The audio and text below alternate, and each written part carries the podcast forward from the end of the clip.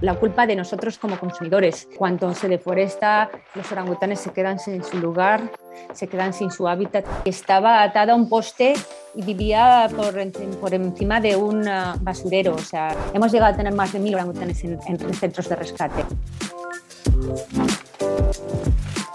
Esta es la voz de Carmel Llano, una veterinaria que fundó un centro de rescate de orangutanes en Borneo, Indonesia. En este centro han rescatado, recibido más de 250 orangutanes en un periodo de 10 años. Ella ha sido la mano amiga de muchos simios, incluyendo a Pony, una orangutana que presuntamente fue utilizada como esclava sexual. Le pintaban las uñas, la depilaban. Esta es mi conversación con la doctora.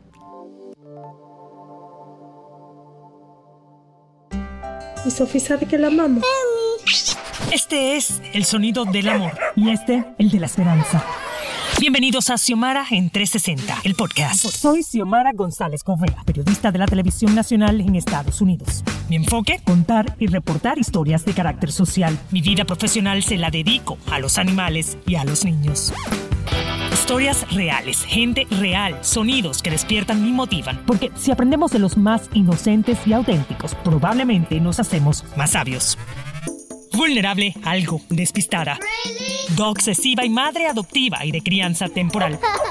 Comparto historias de los que cuidan seres desprotegidos de otros, incluyendo animales frágiles. Porque cuidar te hace cuidarte, perder te hace ganar, llorar quizás luego te hace sonreír, aprender y comprender te hace amar y mejor aún, actuar. Aquí estamos para expresar, no para impresionar. Cuento historias con propósito de gente con persistencia de mosquito, paciencia de hormiga, lealtad de perro y desapego de gato. Gracias por estar aquí.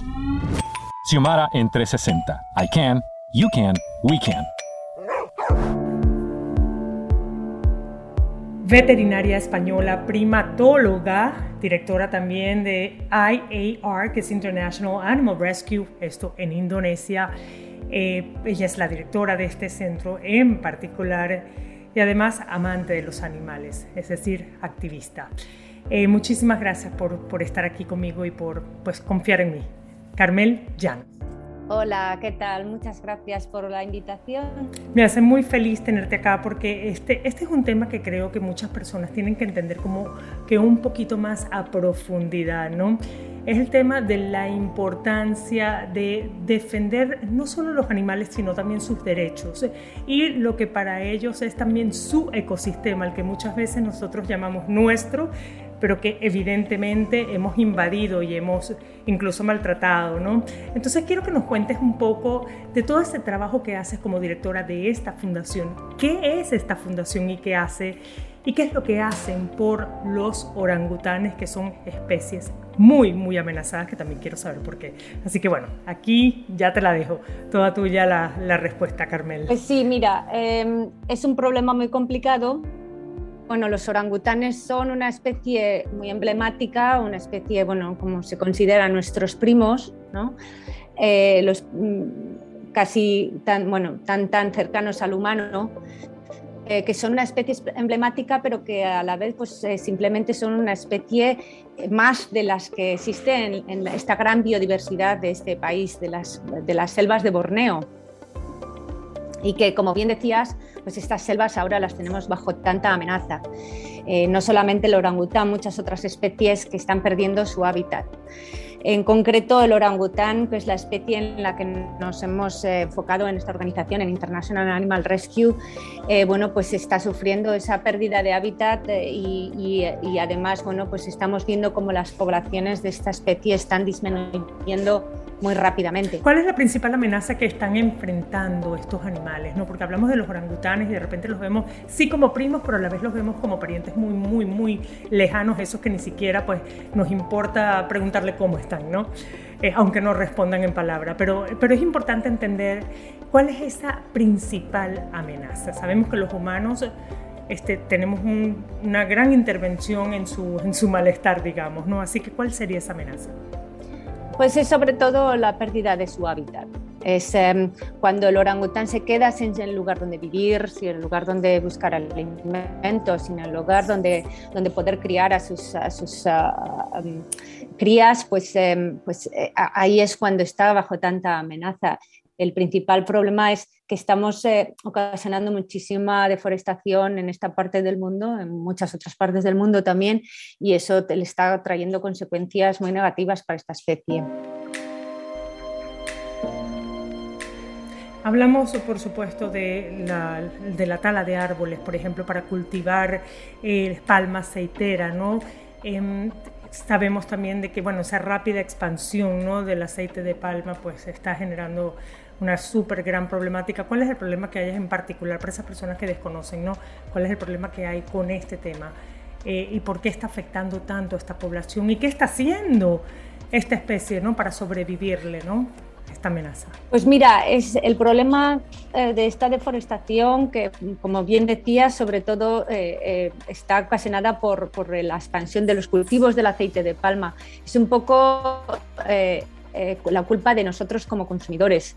Nos, nos, estamos, bueno, cada vez consumimos más y se necesitan hacer productos muy baratos. El aceite de palma es el aceite vegetal más barato, que ahora se utiliza eh, pues, masivamente en casi todos los productos, muchos productos de, origen, eh, em, vegetal, ¿no? Em, bien sean helados, bien sean galletas, y también a veces eh, productos de, limpieza, productos de higiene. Em, bueno, pues al final se está expandiendo tanto el uso de este aceite vegetal que para producir tanta cantidad de aceite vegetal lo que se está haciendo es convertir los bosques primarios los bosques que son el hábitat del orangután, convertirlos en, cultivos de aceite de palma. Entonces, bueno, pues es un poco esa introspección que tenemos que tener, que en realidad eh, nosotros somos los que estamos ocasionando esta deforestación, eh, porque somos nosotros los que necesitamos eh, cultivar y no, necesitamos consumir este tipo de aceite. Ok, eso es una de las problemáticas, pero también está, por supuesto, la caza furtiva, está el comercio ilegal, que todavía sigue siendo una problemática, no el tráfico ilegal por ejemplo, de estos animales. Em, ¿qué, hacen ustedes como fundación ¿no? para poder al menos minimizar los daños que las personas, ya sea por necesidad, porque me imagino que también en esa zona y en otras partes del mundo, ¿no? Este, pues muchas personas viven de esa tala ilegal, etcétera, ¿no? Entonces, ¿cómo educar primero estas comunidades y, y luego ¿qué, ¿qué, están haciendo ustedes para, para eso, minimizar, minimizar estos daños?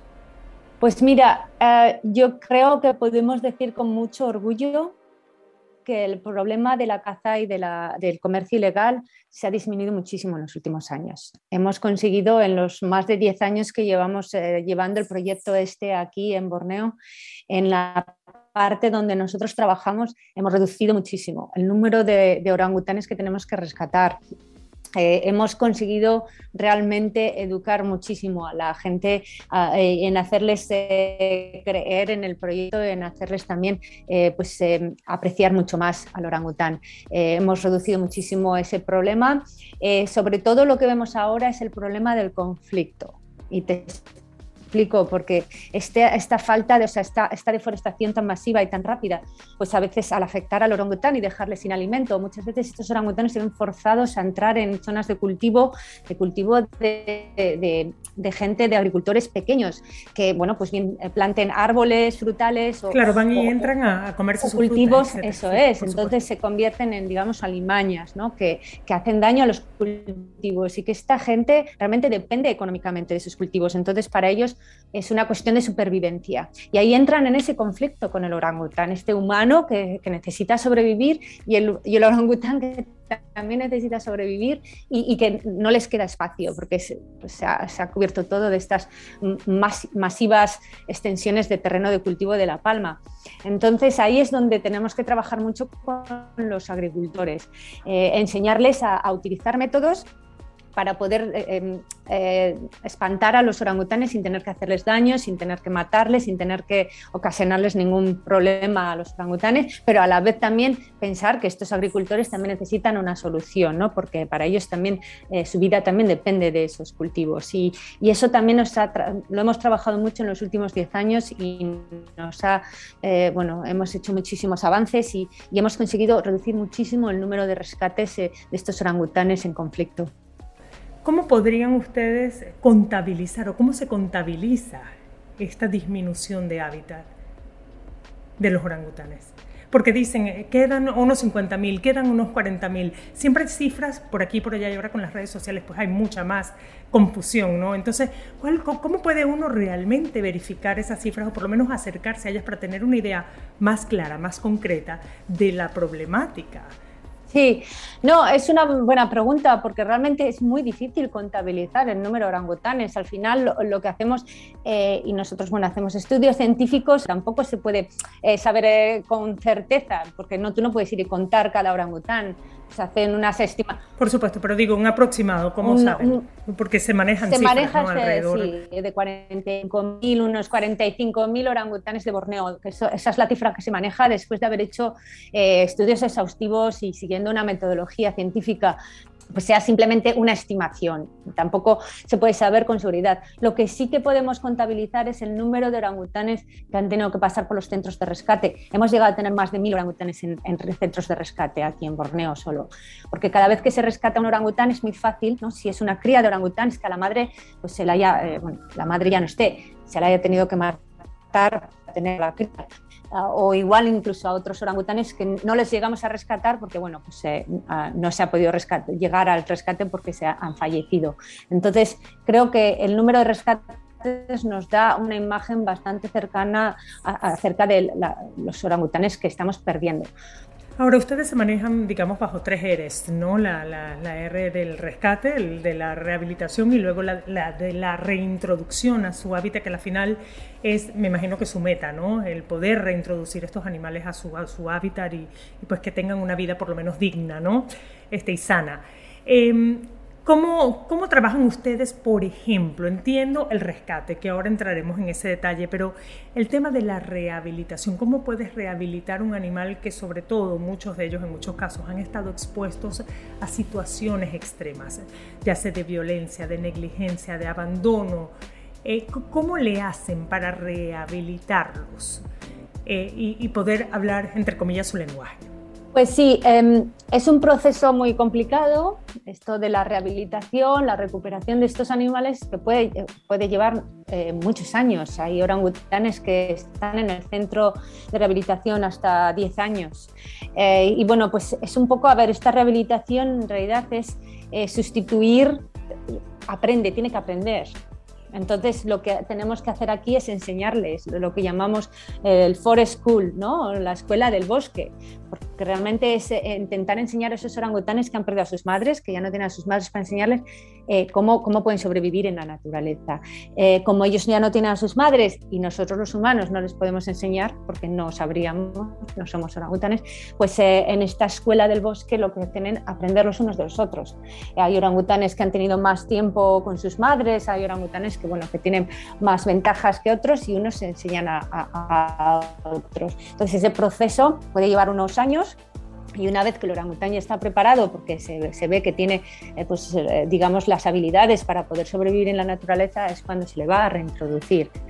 Y entonces, bueno, pues eso es lo que llamamos la rehabilitación, la recuperación. ¿no? Ahora, este punto, si nosotros los seres humanos somos su mayor amenaza, ¿cómo hacen ustedes? Tú, por ejemplo, como veterinaria, ¿no? La experta en estos temas, ¿no? Sobre todo a nivel médico, ¿no? esa rehabilitación física y también psicológica, ¿no? Porque me imagino que también participas en esa parte, ¿no? Este, ¿Cómo le hacen, siendo nosotros los humanos, esa amenaza inminente ahí presente, para que no se encariñen ellos con nosotros y que luego se encuentren en su hábitat con los que terminamos haciéndoles daño? O sea, es un tema bastante complicado. ¿Cómo le hacen? Sí, es una muy buena pregunta. Eh, es, muy complicado eh, y bueno, lo que hemos usado, la receta que hemos usado en, este centro, en este proyecto, es realmente reducir el número eh, de, gente que, que, tienen acceso a estos orangutanes. Los orangutanes en este centro están en el bosque, o sea, no, no hay jaulas ni hay, o sea, ellos están realmente en el bosque y, bueno, pues tenemos un recinto muy grande de muchas cientos de hectáreas, de más casi 300 hectáreas y ellos están allí en el bosque, les llevamos la comida y hay gente que les, que les vigila desde la distancia y tal, pero contacto el mínimo, eh, contacto veterinario, es decir, cuando el veterinario tiene que hacerles el, chequeo, cuando alguno está enfermo porque tiene una diarrea o porque está, eh, tiene un resfriado lo que sea, es, es el mínimo contacto. Y el mínimo contacto además con un, mínimo, número mínimo de personas, eh, por el cual lo que hemos conseguido, y creo que sí que puedo, tenemos también eh, muchas formas de probar que, que estos orangutanes nos ven a nosotros de forma diferente. O sea, eh, para ellos nosotros somos unas personas familiares que, que, nos conocen, pero cuando ven a un humano que ellos no conocen, su reacción es muy diferente. Y normalmente es una reacción pues, de miedo y de, o sea, y de amenaza. Y eso es algo muy importante, como bien decías, para cuando ellos se reintroducen en la, naturaleza, porque tienen que mantener ese conocimiento que, el, el, humano puede ser una amenaza para ellos y de hecho, pues mantenerse alejados del humano es lo mejor para su supervivencia de repente para ellos nosotros, eh, pues, pues, evidentemente representamos miedo, ¿no? Pero para nosotros ellos representan empatía, incluso muchas veces compasión o lástima, ¿no? Depende del ojo que lo esté mirando. Entonces en el caso tuyo, que eres un amante del mundo animal, ¿no? Y de corazón lo eres, evidentemente tienes la, la pasión y el título, ¿no? Eres pues veterinaria, me imagino que también es un tema de vocación. Este, ¿Cómo haces tú para no involucrarte emocionalmente y para no desarrollar ese vínculo? Porque va a llegar un momento en el que vas a tener que despedirte de todos estos orangutanes que tú pues has apoyado y que les has incluso salvado la vida, ¿no? ¿Cómo haces para no enamorarte de ellos? Porque yo tengo entendido que cuando tú te iniciaste en este mundo del rescate fue precisamente por un cruce de miradas con un orangután. Sí, no, es, es muy difícil, es, eh, es, siempre un balance. Al final, cuando tú realmente quieres a, un animal o a una persona, tú quieres lo mejor para ellos. Entonces, yo sé, yo siempre he sabido que lo mejor para estos orangutanes es poder rehabilitar y reintroducirlos en la naturaleza y que estén libres.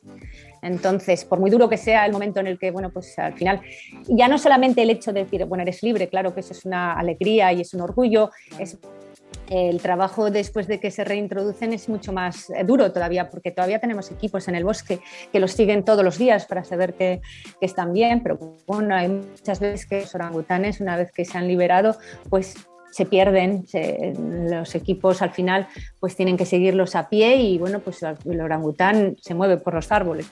Y a veces sí que los perdemos, otras veces los podemos encontrar y resulta que después de los años te los encuentras otra vez y están bien. Y eso, bueno, claro, eso es la mayor alegría del mundo, ¿no? Pero bueno, sabes también que habrá algunos que no, los, que no, sobreviven. Y, y, bueno, siempre queda esa angustia ahí de, pensar, pues sobrevivirán o no, pero yo creo que es importante que por lo menos sabemos que hemos hecho todo lo posible por ellos y que les demos la oportunidad de ser libres. En Animal Services de Miami-Dade puedes elegir a tu mejor amigo. Ven a ver perros y gatos rescatados de todos los tamaños en nuestras modernas instalaciones en Doral. Los mejores amigos hacen la vida más divertida. Entrenar, jugar o simplemente relajarse fortalece los lazos especiales. Siempre es un buen momento para elegir un mejor amigo. Adopta un perro o gato en el Centro de Protección Adopción de Mascotas de Animal Services de Miami-Dade. Para más información visita miamidade.gov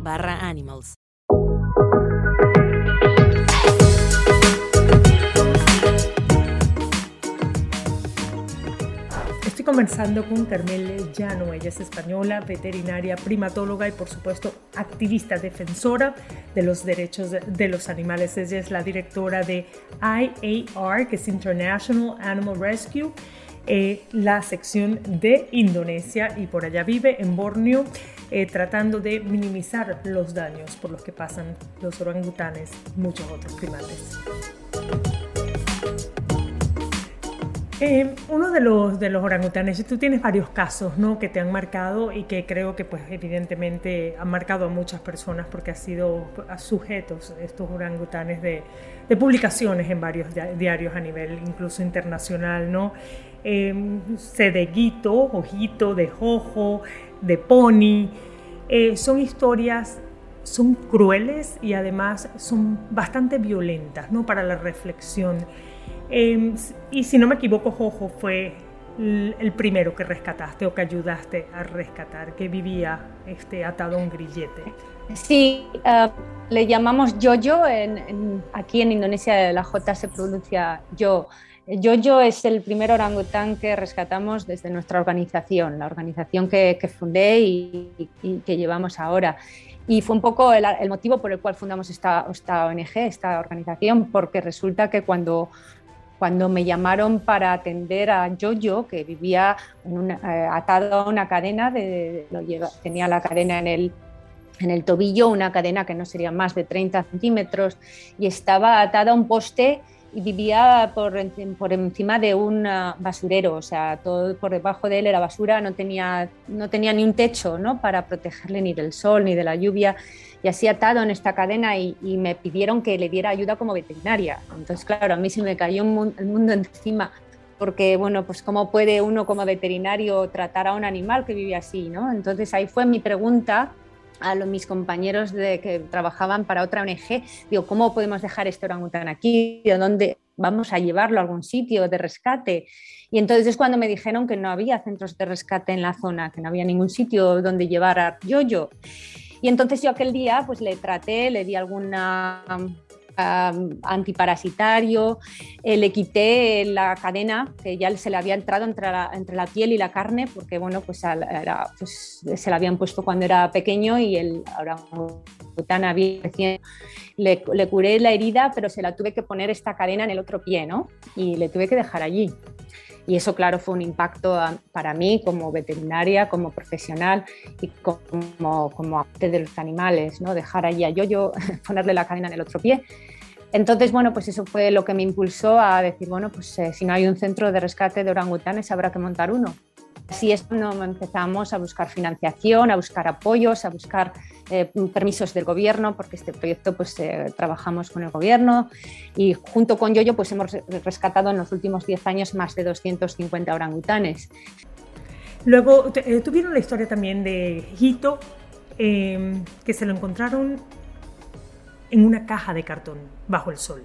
Sí, es que realmente el número de historias que te podría contar son infinitas, ¿no? Eh, ha habido muchos casos de orangutanes pues como Quito, pues han tenido, eh, bueno, han, estado como animales eh, de compañía, pero no realmente con ni siquiera un estándar de de, cuidados de, lo mínimo, ¿no? Eh, entonces, un poco esa falta de entendimiento de, bueno, que los animales también pueden sentir y pueden sentir dolor y, bueno, pues eh, nos hemos encontrado muchas situaciones muy ah, dolorosas, ¿no? Y, bueno, pues el tener luego que ayudar a esos orangutanes no solamente a recuperarse de sus secuelas físicas, pero también de las secuelas psicológicas.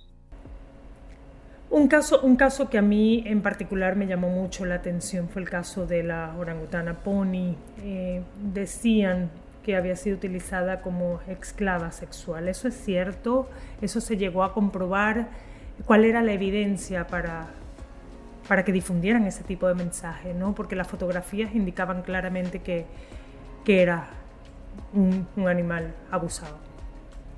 La verdad es que mm, eh, bueno, por más que, hombre, es todo, cualquier cosa que le hubiera pasado fue una experiencia horrible y, el hecho de que tuviera que estar también, ella estaba atada y estaba dentro de una casa y la tenían, pues bueno, una condición fatal, tenía muchísimo pánico, miedo a, a los humanos. Yo creo que Mm, independientemente de qué hubiera sido lo que hubiera pasado, está claro que Pony pasó por muchísimos traumas y que, bueno, pues fue una orangutana que sufrió mucho y que, bueno, eh, no es una orangutana nos, no rescatamos nosotros en este centro, fue otra organización que la rescató. Yo solamente estaba allí justo cuando em, pudimos darle la oportunidad de, de, liberarse en una isla. No, en realidad em, es una más historia de las muchas que hay de orangutanes que han sufrido experiencias traumáticas y bueno, pues eh, independientemente